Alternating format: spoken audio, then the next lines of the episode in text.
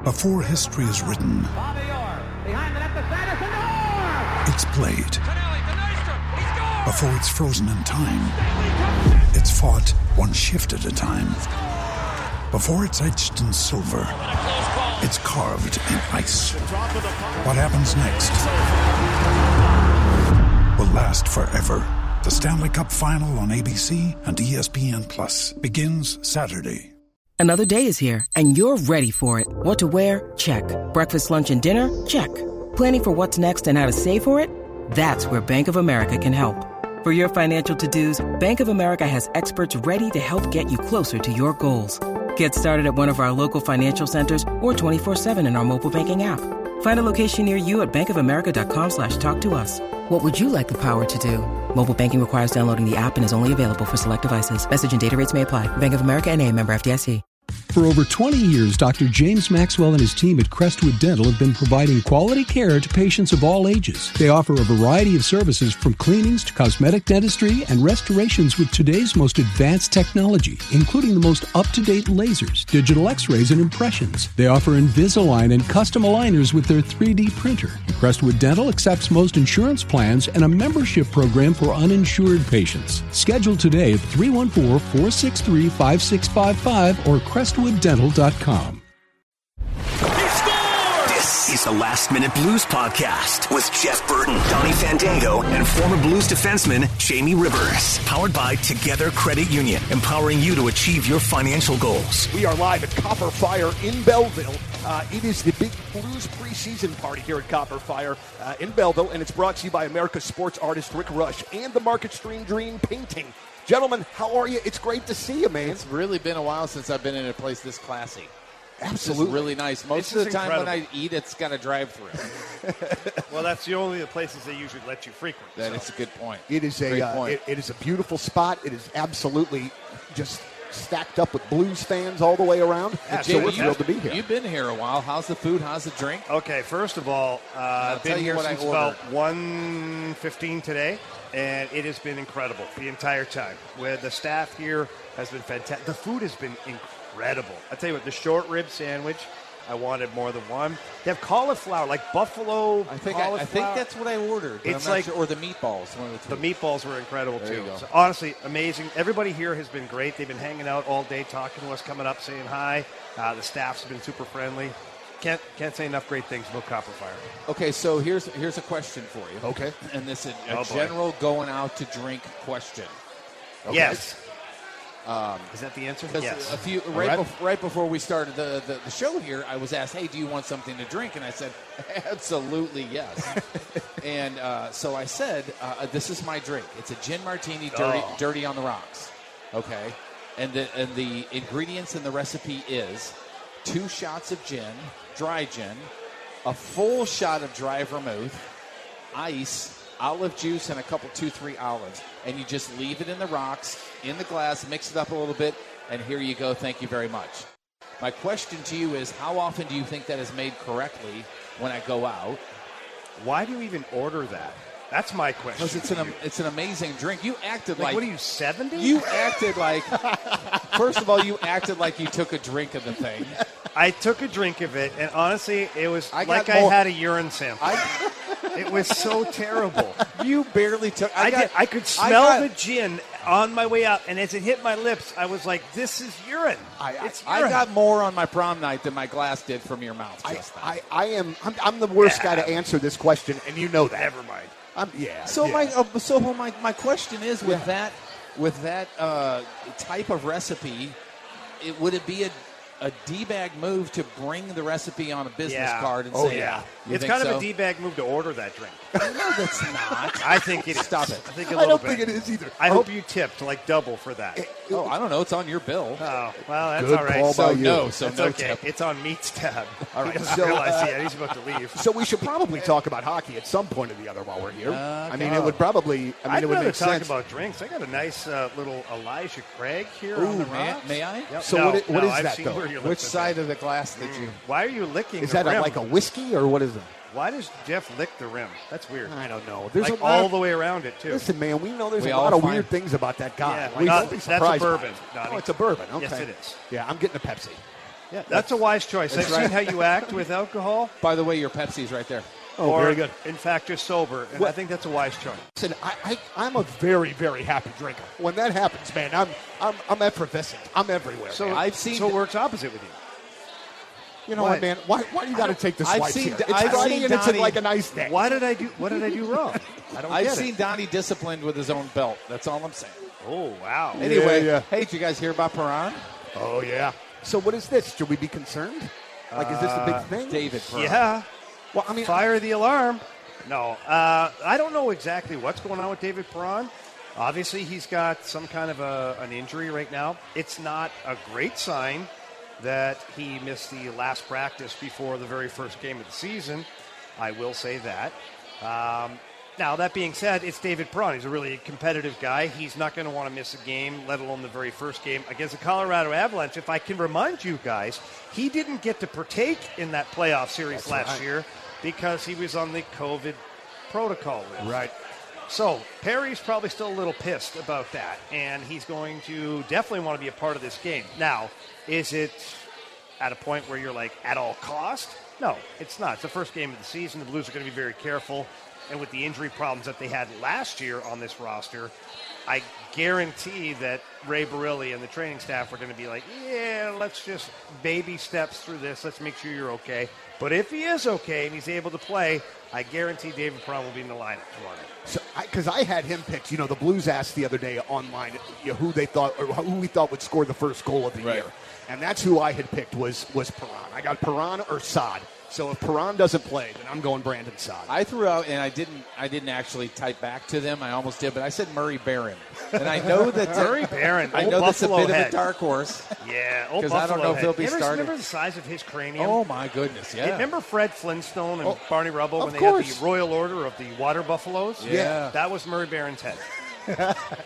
I love Big Murray. He was my first partner in the NHL. Really? Great guy. Very talkative. Not at Not all. at all. No, no. Maybe it was just me, though. Maybe he just didn't want to talk to you. Yeah, it's possible.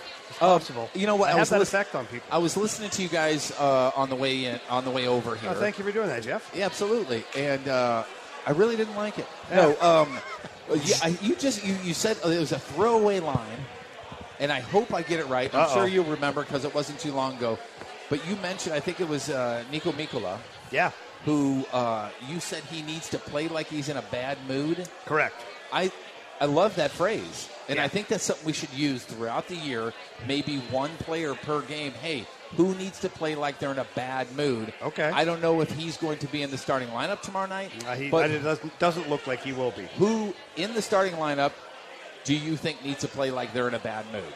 Game one, let's just get her moving right away. Game one, right away. Uh, can I pick a guy in each position? You can, yeah, absolutely. like Yeah, I'm we talking got, about like a forward or defense. we got an hour to kill. Go for it. do what you do. Up front, I'd love to see James Neal play like he's in a bad mood. I think that uh, the way he can bring the physicality, and certainly he's got the goal scorer's touch. He's scored.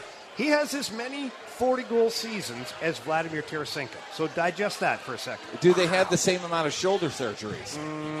No, Vladdy's got him beat on that one. All right, well that's a good Um, thing. but James Neal also is a very physical player, and Vladdy's not. We know that. I mean, Right. it is what it is. But I'd like to see James Neal come in where it's almost like when you pet the cat the wrong way.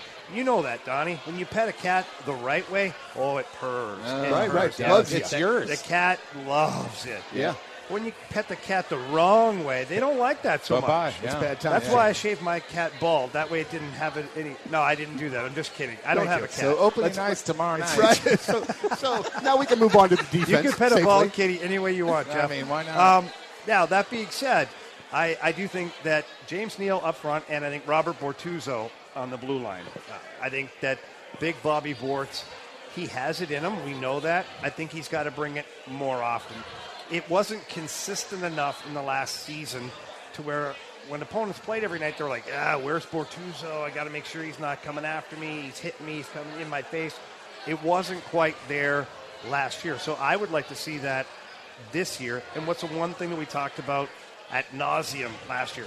Got to clear the front of the net. The other team is parked in front. They're just standing there. Nobody goes after anybody. Donnie, I saw you. You blew out an eyeball one day. There's Yeah, blood. Yeah. everywhere. The new 100%. one, the new eye looks great. It, looks, it does Thank look you. good. It really They does. did You great can job of barely color matching tell that. which one Listen, it is. technology goes a long way in a lot of different That places. 3D these days. printing is incredible. And again, I was listening to you guys on the way in just to steal material, Mm-hmm. and you were talking about how uh, Bortuzzo needs to show a little more of that sandpaper. You said, Yeah. But doesn't But the he- sandpaper get him in trouble? That's what I'm saying. It always concerns me where he takes that next step, and all of a sudden he's in the uh, penalty box. but that's his job.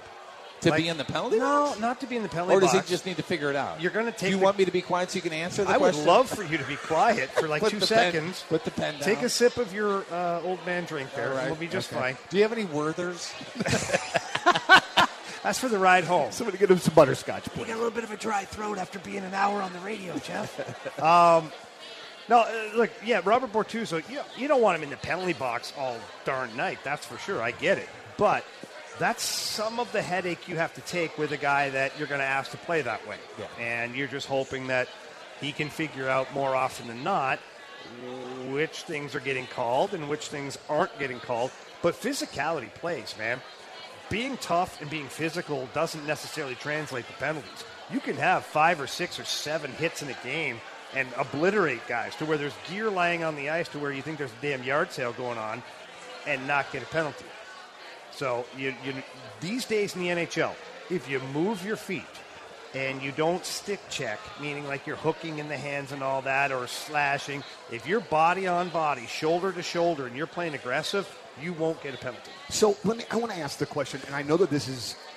I already know the answer, but Colton Parayko being uh, at hundred percent, how much does this alter how we look or how you look at the defense this year? Well, it's a huge difference. I've been watching a lot of Colton Parayko video here in the last little bit, and to watch him play two seasons ago compared to last season, I didn't realize how much of a difference it was. And the number one thing I realized, like the very first thing I realized was, wow, he's not taking a slap shot at all last At year. all. Which should be a fine Which, yeah, but if he's healthy. Correct. He wasn't healthy, Right. right. So winding up for the big laser from the point was obviously tweaking something for Colton. And so that's the first thing that jumped off the page to me. I was like, wow. And I know he's shooting them now. He's been shooting them in practice and before the season started and in preseason. So that's going to be something he's able to add into the game again. The next thing is the way he skates. It's so fluid. It's so smooth for a big guy. Like it's crazy to think of a six foot six guy that skates like that. It seems like he's five strides and he's on the other side of the ice. It's like a big, beautiful swan when they fly, Donnie. It's just something you have to stop and stare at. You're going to make me tear up, Jamie. I know. I feel the same way. uh, so when Colton Parayko is healthy, he's got obviously he's a great skater straight ahead, but the pivoting and the opening up to where when a guy goes wide on him, they don't even have a chance. He's a quick pivot. He's in their face. He's cut them off. The play is over. Last year, we saw a couple times where he goes to do that pivot, and it's kind of like turning the tractor trailer around. It's not because he can't do it. It's just physically he wasn't able to do it. And watching that kind of video, I'm going, wow, that's going to be a big difference maker too, because guys like Nathan MacKinnon and the Landeskog's and the guys that we're going to be, you know, matched up against at the end of the season when it comes playoff time, they're not going to be able to just skate around all over the place. They're going to have a big, healthy Colton Parayko in the way. So, but does that maybe his health? Does that maybe make up for some of the lack of physicality that we worry could hamper this this this Blues defense this year? It's two separate issues. Okay. Uh, one, first of all, I would love for Colton Parayko to wake up in a bad mood one day. The Oh, kid has man. never had a bad day, and I, that's not true. But he's such an awesome dude that he just doesn't have that in his toolbox. To I would love to have Chris Pronger just a just a smidgen and just spray it in there a little bit and be like, "Here you go, Colton." Well, it's it's ironic you say that because early on in Pronger's career, that was the same thing about him. You'd have to slap his mom twice before he said No, anything. that's not true. It's Uh, not I- true. that's what I remember about him. Okay, well, let me tell you about Chris Pronger. He played in the OHL, and he was a grumpy son of a you know what. And then he got to the NHL, and it's intimidating. Even though he's six foot six and he's a big dude, it's intimidating. The league, the tough guys were six three, six four, six five, and they were ca- caving in the side of your face at will. So when you're Chris Pronger and you're six six and you're 190 pounds, Uh, that's not a big dude. It's tall, it's not big. Right. And so if you're going to go out there and play big boy hockey, you better ex- expect guys like Bob Probert and What a Dave hate, Brown. what a hate like fighters in, during his time. It too. was nuts. You know, Stu Grimson, Todd Ewen. I mean, just take your pick of guys that were dragging their knuckles behind them, mm-hmm. and they were in the league at the time. So Chris Pronger took a few years for him to get confident enough Maybe that's what I and meant. get some man strength behind it. But it was always there. I can tell you, it was always there. And then all of a sudden, boom, flip the switch, and you've got one of the nastiest D-man in Blues history My goodness. patrolling the blue line for you. Now, I don't think that that's not going to be in the cards for Colton Parayko. I can tell you that right now. However, however, just a splash, just a splash of it. And I think that if some of the guys on the back end with him played the same way, it adds a layer of confidence. You don't ever want to feel like you're a guy on an island doing something all by yourself, right? But if he's out there, then Bortz is out there, and Justin Faulk is not afraid to mix it up. Torrey Krug, he's not afraid. I know he's not afraid, but he's not as effective that Sure. way. I'd rather him just move the puck up the ice, get, join the offense, and create some scoring opportunities for the team. That's Torrey Krug being effective. Uh, but the rest is Marco Scandella, same thing. I would like him to be a little nastier. He's a big dude. He's 6'3", 215. There's no way he can't throw the body around. He looks sturdy. He is a sturdy dude. He's in great shape. Uh, I think that these guys, as a whole, the, the entire unit can play a little nastier. And by doing so, yeah, it'll suck at first because you will have some pushback and guys will get in your face and they'll call you names and they'll come after you. But as time goes on, 10, 15, 20 games in the season, that will start to settle down because teams will be like, yeah, I don't know if I really want to get involved in this. Maybe I'll just pick a different night. And that's when you start to win the physical battle. So Jake Neighbors makes his NHL debut uh-huh. tomorrow night. He sure does. 19 years old. I cannot even imagine that. Jamie, we're that guy. Yeah, yeah. Um, so here's where it is for me. There was two different times where I would say it was the start of the season. I played my very first game, preseason game, against the Montreal Canadiens uh, in 1994. So I was 18, turning 19. Okay, and it was in Montreal, in the Montreal Forum. Wow. Uh, disclaimer: When I was 18, I was hoping the door was locked in the bathroom. That's all I'm saying. Hmm. I had the same problem at times, Jeff. Now, uh, Montreal for me. You know what I mean, right, Don? I, I do. I'm just trying to keep the train on the track. Did That's all I'm trying to do. Too? Yeah. yeah. I have no idea what you're talking about. So, um, when, Montreal Canadiens for us was like the home team because at the time Ottawa did not have the Senators. So we grew up on the Montreal Canadiens and the Toronto Maple Leafs, but the Montreal Canadiens primarily. So that was a big moment for me. My parents were going to be there. My grandma was going to be there, and uh, I went up the very first shift and. Uh, Gerry Fleming, who is six foot seven, uh, 260 pounds, he hit Philippe Bozon from behind, head first into the board. Ah, the Flying Frenchman. Can't have any of that. No. Well, I looked around. I was like, somebody's got to go after this guy.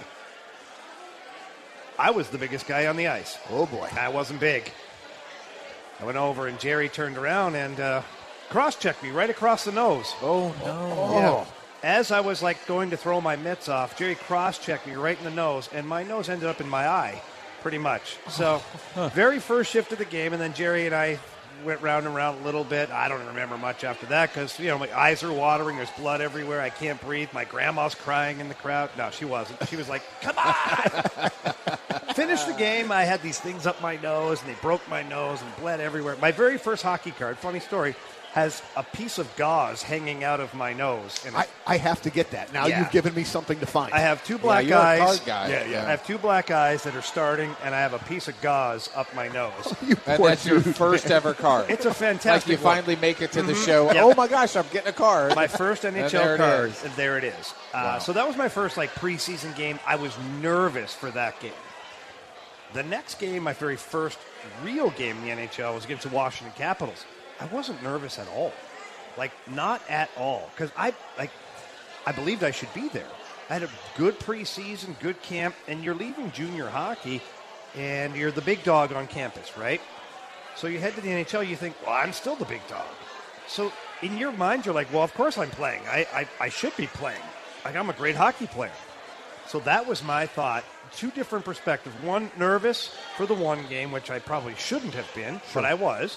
And then not nervous at all for my official like first game in the NHL. Um, so Jake Neighbors is probably one of the other. I would imagine that Jake Neighbors being a high pick and working as hard as he did, he got here early with the team, and we saw we read some of the articles and all that stuff. I bet he's nervous, but not afraid. And it's good to have, you know, the butterflies in your belly. My dad used to say, that means you're about to do something great, son. Yeah, throw up. Yeah, that guy's going to cave in the side of my face. Why does it feel like that when I want to fight, Dad? ah, you're fine. You're just great. You know, it, it's interesting though that uh, the way you spend your time the night before your first ever NHL game. Because think of, I can only imagine what you did. Speaking of keeping, maybe making sure the door was locked. But somebody like Jake Neighbors, there's probably that temptation to get on social media and see what people are saying about whether it's him or the team or whatever. But also, and I know this is a silly thing to think, but as a 19 year old, he's probably keeping himself busy with video games. Yeah. Oh, he's occupied. Which is fantastic. Yeah. So you're not Yeah. laying there thinking about it the whole time. He's occupied, but you know, the, here's the thing with the technology too. You're like, oh, he's occupied with the video games. All his buddies who are on the gaming system with him, all of the Snapchat, Instagram, and all that, everybody's messaging him right now. He's going to have to probably just turn the phone off and, and put it over to the side for the night. Make sure that he gets a good sleep, get a good practice in tomorrow morning, and be ready to go. But look at all all indications are that he's going to be just fine. Craig Berube was on the fast lane with us this week, and we asked him about Jake Neighbors, and he basically said, "Look at this kid has been impressive from the moment I've seen him here this season, and he's ready. He's mature. He he's like a leader already." And I, I did read an article where when he was a 16 year old, 19 year olds on some team were asking mm-hmm. him advice for certain situations. But I want to talk about, I want you to talk to us about how a 19, 20 year old kid deals with the hangers on. When you get Oh, this God. money, you get this notoriety, Yeah, you man. walk into a place like this amazing place here, uh, Copper Fire, and you don't, you know, you're just treated so well, and then you have your hangers on because when you and I were hanging out back in the day, I saw so many of your hangers on, and one of the worst things I ever saw was one of your quote unquote friends, and this is at Mississippi Nights. Rest in peace. Rest in peace, Yeah, Mississippi yeah, Nights. yeah, yeah. And I know moment you of, know. eh, eh, moment of silence. Moment of silence. I, I know you know this. I know you know what I'm going to say here. A friend of yours was talking with somebody and went like this, Jamie, and shook his empty beer bottle at you. That's something that you have to deal with off the ice so that you have a clear Yeah. head on the ice. Yeah, it's look at what happened. And it sucks, man. I saw you get taken advantage of at bars, and it just But you sucks. create it on your own, right? And I did, and that's one thing that I tell young players now is uh, you don't always have to pick up the tab. And that's the one thing that I created on my own was as soon as I signed my first contract, you want to be the good guy. Your buddies have the, you know, they, they have the Nine to five jobs. Nine to five Yeah. or the minimum wage job. Like I was Sure. 18, 19 years old. So my 18, 19 year old buddies are working at Walmart or whatever. Not that it's a bad job, but it's not the same thing. So you feel kind of bad. You're like, I got it. You know, just put it on my tab. Just put it on my tab. right, right. Well, that just becomes the norm after a while. So that's what you create your own misery sometimes. And uh, but you learn too. And as I got older, I was like, no, I'm good. Yeah, yeah, I remember back in the day, you had a lot of friends that were in bands. Yes. You know, and uh, as I did, and I know Donnie, you did too at that time, and you go, I'm getting a steady paycheck here. You're out there trying to find a paycheck. I'm Yeah. going to go ahead and take care of it for you. Yeah. But you just don't. I just I hated when you were taking advantage of. it. Yeah, but you learn quickly, right? And you figure out very quickly who your true friends are by who sticks around and who goes away when all the fun stops, right? So when you stop paying for the fun. And you're like, all right, I'll get this, but you guys handle that or whatever. Like, handle the bus or the limo or whatever the heck you're doing that night, you know. But I'll handle the beer, you handle the hard liquor, you get the shots. And all of a sudden, it's the, your crowd of people that surround you start to get smaller and smaller, and then all of a sudden you end up with who your true friends are. And that's when you know, okay, I got my core group of friends. Now everybody else can kind of F off. Man, I just I can't imagine like hanging out with dude and expecting to be paid for. My, That's- that's my, why like, my parents years- would have never like Well, they didn't raise me Jeff like doesn't that, tell man. the story properly. He was the guy with the beer bottle. Yeah, that was me, and he got it every time. So thank you very much. What the I heck's going on no, here? but Donnie, He's like, but your I got point- you free tickets to Mississippi Nights. Yeah, I never wanted to be that guy, and I was so careful about it, and that's why I still remember it. You know, 25 years later or whatever. it But but also too, we must keep in mind that Jake Neighbors is only 19 years old, and we know that he would not be indulging No. in any sort of Oh, alcoholic no, beverages no, underage. absolutely I mean, not. We're No. talking never. about me at that time. Right, right. I We're was. talking about you. We're not talking about him. Just, No. just to be His clear. buddies are making him pay when they supersize him. What is what does Jake Neighbors need to do to stay? Uh, Jake Neighbors needs to do exactly what he's already done, which is to be a very smart hockey player and be a big physical presence out there. One thing that the the the Blues have needed in the last season, anyways, is that big physical presence out there. And look at their look at their lineup this year compared to last year. You look at Zach Sanford; he was a big guy, but he wasn't physical. That's one one of the main things that people got angry about is, well, look how big he is. He doesn't run into anybody. Well, yeah, you're right. And look where he is now. They got rid of him. Right. They moved on. Pavel Buchnevich is a big physical guy. He's not going to uh, kick anybody's butt out there, but he plays physical. He's hard to get off the puck. He's a nightmare down low. Brandon Saad, much the same. He's a strong guy. He's a bull in the corners. He's a bull in front of the net. Okay, James Neal, another guy, 6'3", 220. He's a big dude. He's hard to handle in the corners. Jake Neighbors is another guy, 6'1", 205, 210 right now. He's only going to get bigger and stronger if you're seeing a pattern, that's what Jake Neighbors has to do. He has to play like James Neal. He has to play like Pat Maroon did. He has to play like Brandon Saad's going. He has to play like Brayden Schenn's going to. So I want to. It seems like the Blues were a pretty big team in 2019 when they won physically, and then it seems like they kind of slimmed down a little bit or got a little smaller, and now they're ramping it back up again. Is, Yeah. is that true? 100%. And we had Doug Armstrong on the fast lane not too long ago, and he talked about that. He's like, we look a lot more like the team that we wanted, a lot bigger. You know, it doesn't necessarily mean they're going to go out and kick everybody's face in every night because they, They don't don't really have any that. fighters, right? Right. So, but it, they can play physical. And the forecheck's the biggest thing. And again, diving into a bunch of video here recently, yes, I'm the video dork. But when the Blues are on their forecheck, when they get the three or four or five guys involved in the forecheck, they're a nightmare to play against. They get the puck back and they keep it, and it's really, really tough on the opposition. So getting those big bodies back into your lineup. Jaden Schwartz, I love Schwartzy, the Energizer Bunny out there, and I would take him back in a heartbeat. However, the fact that we don't have him will let you get James Neal. It let you acquire Brandon Saad. It let you go after Pavel Buchnevich.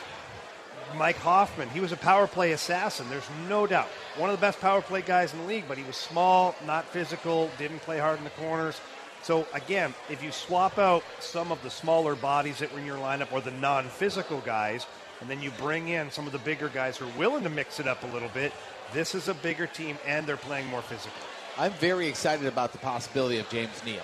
I really am, especially the first, let's just say, 10 games. Like, mm-hmm. let's see what he has, and then you can reevaluate. There's not a whole lot of uh, monetary. Uh, um, You don't got a ton of dough Thank in, you. into the guy. Tight- Yeah. tight Well, up got- with the right guy. now, the Blues are on the hook for league minimum right. So my question to you, 750000 and and this Not bad for a minute. Not bad for a minute. This Sorry, program is based around Donnie and I being fans, talking to an NHLer, former NHL player who's been in the locker room and has the other perspective of it. So I'm going to throw out there something that I know a lot of Blues fans who are concerned about is why should we be excited about a guy that we just we just picked up that nobody else wanted? James on Neal? the PTO. Yeah, Okay. sorry, James Neal. Yeah, Yeah, no, That's a really good question, as a matter It- of fact. because. I, I don't get me wrong, Who, I, I who do you think sent it to him? Well, um, that, that guy right Yeah, there. exactly. Yeah, He's- yeah. I am very credit for it. excited about what the guy can do, especially because I've heard you talk about his past and what he has done, and then COVID, and maybe he can do this again. But tell everybody why they should be excited about it. That's a that's a great point. Well, I mean, I, I mean, I can probably weigh in a little Oh, bit. have it. Yeah, have well, it. no, I mean, I know you're going to correct Oh, me, no, but I encourage all he's a big no, he's a big dude. He's a big dude. He's going to play physical, Uh-huh. and he's got a scoring touch. It's sure the does. combination of all of those things. You did really good, Donnie. Thanks, man. I'm very proud of I you. right listen now. to you, Jamie. You don't think I do, but I do. Well, I'm proud of you. It's nice that you can listen. You can learn. You're coachable, as they would say. I would hope so, yeah, man. I'd very hope so. Um, now, to expand on Donnie's great points uh, regarding James Neal, he is big. He's physical. He's a veteran guy that knows what the Blues want.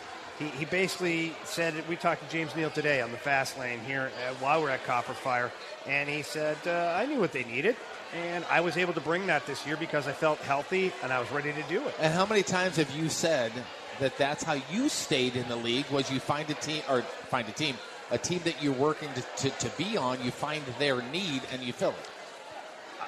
Yes, 100%. And I tell young players this that are struggling to stay in the NHL. I tell them you have to become a chameleon. And they look at you like, what are you talking about? I said, whatever the team needs, you become that player. If they need a defenseman that is moving the puck and jumping up the ice and doing all that stuff, which usually they don't need that because that's usually reserved for like the star guys, you know, Yeah. um, then you try to do that. In my case, I, I've said this before. I came into the NHL as a, a top scoring defenseman, broke records in junior hockey, made the AHL All Star game two years in a row, all that stuff. It wasn't going to be that way for me in the NHL. So, what did the team need? They needed a guy that would block shots, kill penalties, and try to put guys' heads through the boards. So that's what I became. And that's how I stayed in the league. And so every team I went to, I would figure out exactly what they need, tweak ex- what I needed to do, and become that guy. And it kept me in the NHL for a very long time. All right, so let me ask you this though, and we got to go to break, but but and I don't know how to ask this, and you're my homie, so I know that I. But like, do I you ever? I was your home. yeah, you are. But do you ever look back on that and like regret that you weren't able to kind of play the offensive game that that you you know came up Yeah. with and were known for doing? It's funny you say that because most people would not know you as a goal scorer, record breaker, Yeah. that sort of thing. Yeah. Well, if they want to, they want to giggle a little bit, they can go and, and Google my stats as the second highest scoring defenseman in OHL history. Had 121 points. Behind who? Uh, Brian Fogarty and Bobby Orr and Al MacInnis are behind me. Robert Orr. Robert Orr. I Wow, know Al- that name. yeah, Al somehow, Heard of that guy, way. too. Yeah. Yeah. Uh, I had 27 power play goals one year, 32 goals as a defenseman. And then the American Hockey League, I had 53 points my first year in, I think it was 70 games, which was, you know, pretty good stuff back then. Uh, but it just wasn't to be. And, and yeah, if I could go back, I wish I would have pushed back more and held to my feelings that I was going to be that guy. Because as the game, as the league evolved and as things progressed, I would have been okay. Yeah. I would have been fine. But at the time, we had Mike Keenan here. And Mike Keenan said, We have Al MacInnis, Chris Pronger, and Steve Duchesne. We don't need another one. What a jerk. He really did. And he purposely, like, if I carried the puck over the blue line without passing it, he'd bench me. And he'd do some weird stuff just to break me of my own instincts. And finally, you get to the point you're like, well, I kind of like it in the NHL. I'd like to stay here. Uh, I'm just going to go off the glass and out or pass the puck D to D to Al MacInnis, and uh, he'll do the job.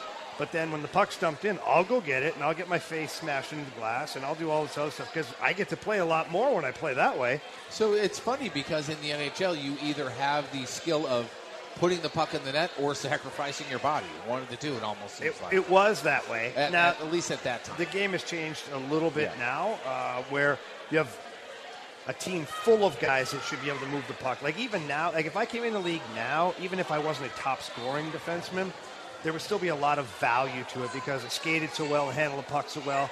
Be a guy that would move the puck out of the zone into the zone, And join got, the rush. and you got the sandpaper too. And yeah, and, well, I had to find that. I had it, Oh, but okay. I had it coming out of junior, but not as much because I was always playing on power play and doing. I didn't. I was like, I'm not getting involved in that crap. I want to go score some goals.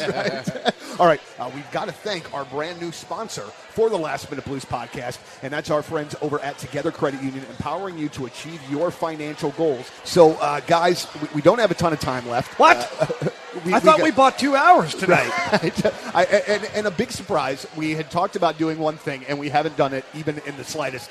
But, Jamie, I think one of the things that I kind of want to know going into tomorrow night against Colorado is I feel like, and we've talked about it on the podcast before, that this team is like, I feel like they're underrated by the hockey media.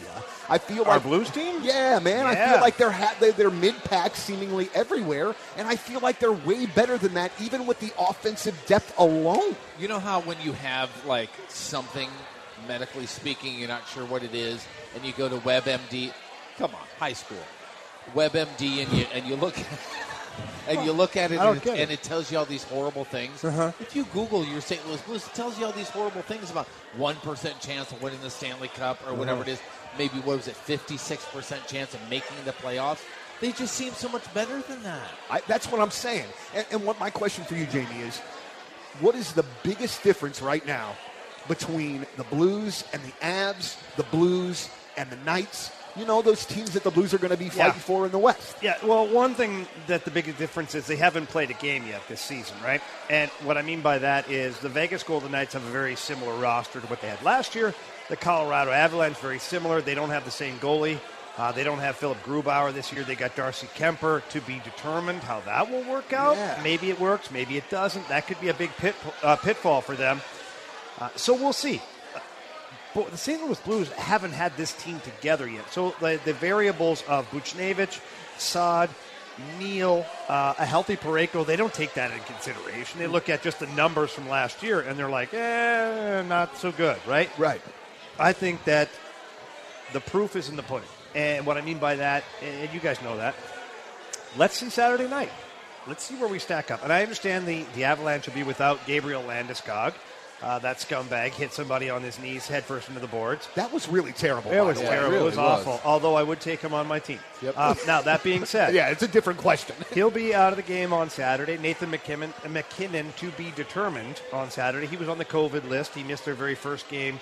I believe it was Wednesday night, and not sure on Saturday for their home opener. So either way, it doesn't matter. You're going to start to get a, a very quick uh, assessment of where your team is at.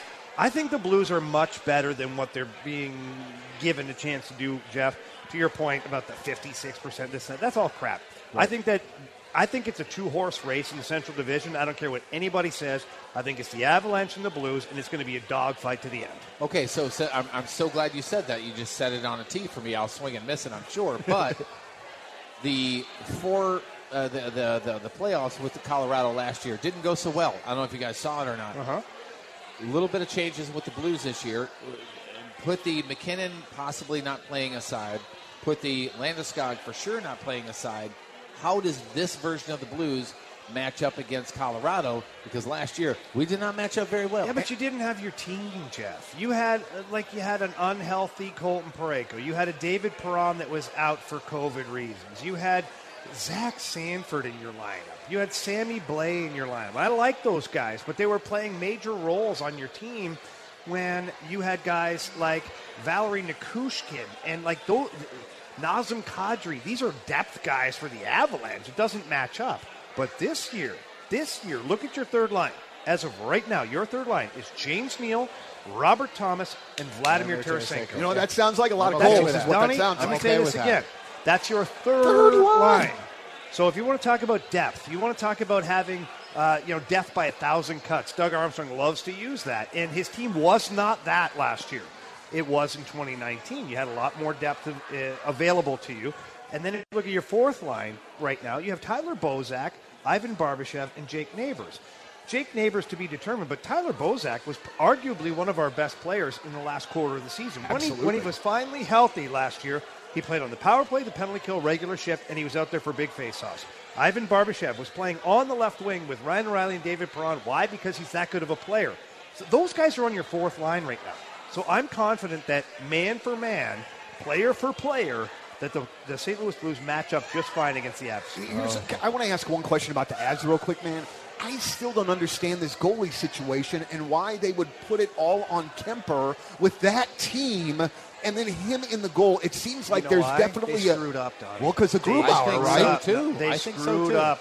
They waited and waited, and then they threw an incredible offer at Gabriel Landeskog because they didn't want to lose him. Then they had Cale Makar that they had to pay because they didn't want to lose him to an offer sheet. If you look at, remember last year we talked about, well, somebody should just swoop right in there. And I said, if I was Doug Armstrong, I'd be an absolute scumbag. And I would be right in there. I would offer a sheet that you know what out of Cale Makar.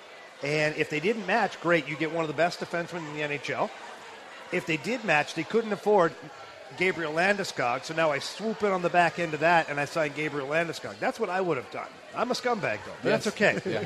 But what happened is they kept both of those guys. So what? What something had to give, right? Guess what it was? Your goalie. Big mistake, in my opinion, losing your number one goalie. I've never been a Philip Grubauer fan. Just not sold on what he can do but he was your number one goalie. If you're not sold on what Philip Grubauer could do or what he couldn't do, how can you be sold on Darcy Kuemper? Darcy Kuemper was the oh crap, we need a goalie. Who's got really good numbers that maybe won't cost us that much? Darcy Kuemper, but he's been a great goalie on a crappy team. Tough. So who knows what you're getting? It, it, you just don't know. And, and in 2019, I think we saw the um, fruition of everybody always saying you get yourself a hot goalie, you can go far in the playoffs.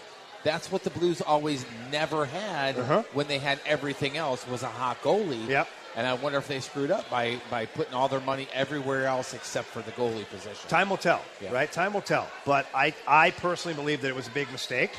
Um, not that you wanted to lose Cale Makar or Gabriel Landeskog, but I think that you could have gotten a depth player for four million, five million. Plus, you could have held on to Philip Grubauer. You would have let Gabriel Landeskog walk. And I understand he's your captain, this and that, but you're at the same time you're also trying to give the captaincy to Nathan MacKinnon at some point. Right. So to avoid that whole conflict, you let the one captain leave that maybe you're going to move on from, and maybe you promote from within. Maybe uh, Valeri Nichushkin gets a bigger role on your team. Maybe there's somebody else at four or five million dollars that you bring in that you can put in that spot on that line, and you keep the goalie that you think can get you to the Stanley Cup. I've got one more kind of roundabout NHL question here, and that's about Jack Eichel. What do you think happens with this situation? And, you know, like I, I was reading the, the five teams or whatever that I guess are supposedly in the running for him, and Vegas is one of them. Uh-huh. and that seems like it would be a really bad thing for the Blues. So, you know, what do you think, and how do you think that this is going to all shake out? Well, if Vegas is truly in on this one, they're going to have to give up enough to, to be able to support $10 million hitting their salary cap. So if that's the case, Which I couldn't imagine because they were having so many cap problems last year. they were. So imagine that they're probably going to have to get rid of a couple of really good players. So then it may not be as horrible as you think because they may have to lose a Pacioretty and somebody else at the same time. You're like, oh wow, well that's well they got Eichel, but who knows about Eichel? He's kind of unproven, Right. He's ten million dollars of medical- unproven and and, unhealthy. issue, Yeah. Yeah, so I think the situation in Buffalo is awful. I don't know how they got there. Quite honestly, I don't know how the ownership in Buffalo has let that happen. They, they should have just behind closed doors said, all right, your expert says you want the surgery or you need it. Get the surgery. Get the surgery. We'll get full cap relief while you're injured. So the $10 million, we're going to go spend somewhere else. If it takes you a year to get better, we're going to go sign a guy for $10 million over here for a one-year contract. And whoever it would be, right? You go, you move on, you do your thing it's ended up being a damn disaster in Buffalo, and now you're got these trade candidates. We don't know where he's going, who if he's going to be healthy, if he's not. I don't know. If I'm a team, I'm kind of distancing myself from the Jack Eichel sweepstakes until I know exactly what's going on medically. Because that's going to cost you a lot. Can you imagine? I mean, this is a Tarasenko situation here times 10. Oh, it's yeah. I mean, and I way mean, worse. Could you imagine? oh, because he didn't. That's what I'm saying. Way worse. Could you imagine if this was happening here? Yeah, Well, those owners in Buffalo, they were they were busy with other stuff. Yeah, they're putting together a damn football team, eh, Yeah. Donnie? Thank you very much, guys. I, I just appreciate you going down that direction for me. No problem, buddy. So this Our is it. This is our first ever live broadcast uh, for the Last Minute Blues podcast. like We're to- wrapping it up. I'd like to throw in. I don't want it to be the last one. It Can't be the last one. I think we should- I want to come back here. Yeah, Copper Fire too. is the place to do this. Yeah, I want right? to come Yeah, back here. yeah. Absolutely. These people are awesome. The place is fantastic. Jeff gets old man drinks that I'm- are done right. I'm coming back for the meat meatballs, if nothing else. you do like those balls. I Jeff. do. Listen, uh, this has such been such a great spot here today at Copper Fire in Belleville, and again, they've hosted the preseason uh, party all day here, or preview. Uh, party here all day for 101 ESPN, and we are wrapping it up. Wow, I guess fourth hours. line minutes, kind of. So uh, for myself, Donnie Fandango, Jeff Burton, Jamie Rivers, Last Minute Blues podcast. Thank you very much to Copper Fire 101 ESPN, your home of the St. Louis Blues. The Last Minute Blues Podcast. Hear more at 1057thepoint.com. Powered by Together Credit Union, empowering you to achieve your financial goals. Peloton, let's go! This holiday, with the right music and the right motivation from world class instructors, We're gonna pick it up a notch. It's the holiday season. you might just surprise yourself with what you're capable of. Work out to thousands of live and on demand classes, from running to cycling to yoga. Try Peloton risk free with a 30 day home trial. New members only, not available in remote locations. See additional terms at onepeloton.com slash home dash trial. Peloton, motivation that moves you.